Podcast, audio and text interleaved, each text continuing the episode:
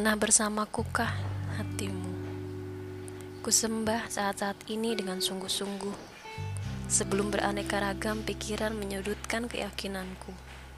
Beberapa waktu yang lalu telah kulihat sesuatu yang tak semestinya kulihat. Ataku hanya membaca namamu. Barulah ku ketahui nikmatnya menjadi seorang teman yang berbagi segalanya.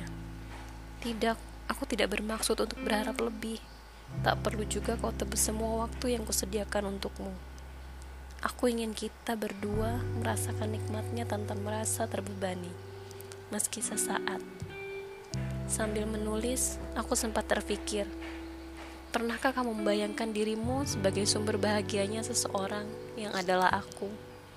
Hei, ketika kita beririsan, aku dapat merasakan suatu keagrapan yang begitu hangat dan semua lawakan sederhana yang terdengar begitu lucu. Sayangnya, selepas dua malam ini, aku kehilangan itu.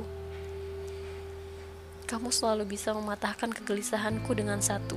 Hai, singkat. Lalu, aku akan mencabut semua pradugaku terhadapmu. Dan mengapa aku sebaik itu adalah misteri yang belum kuketahui jawabannya.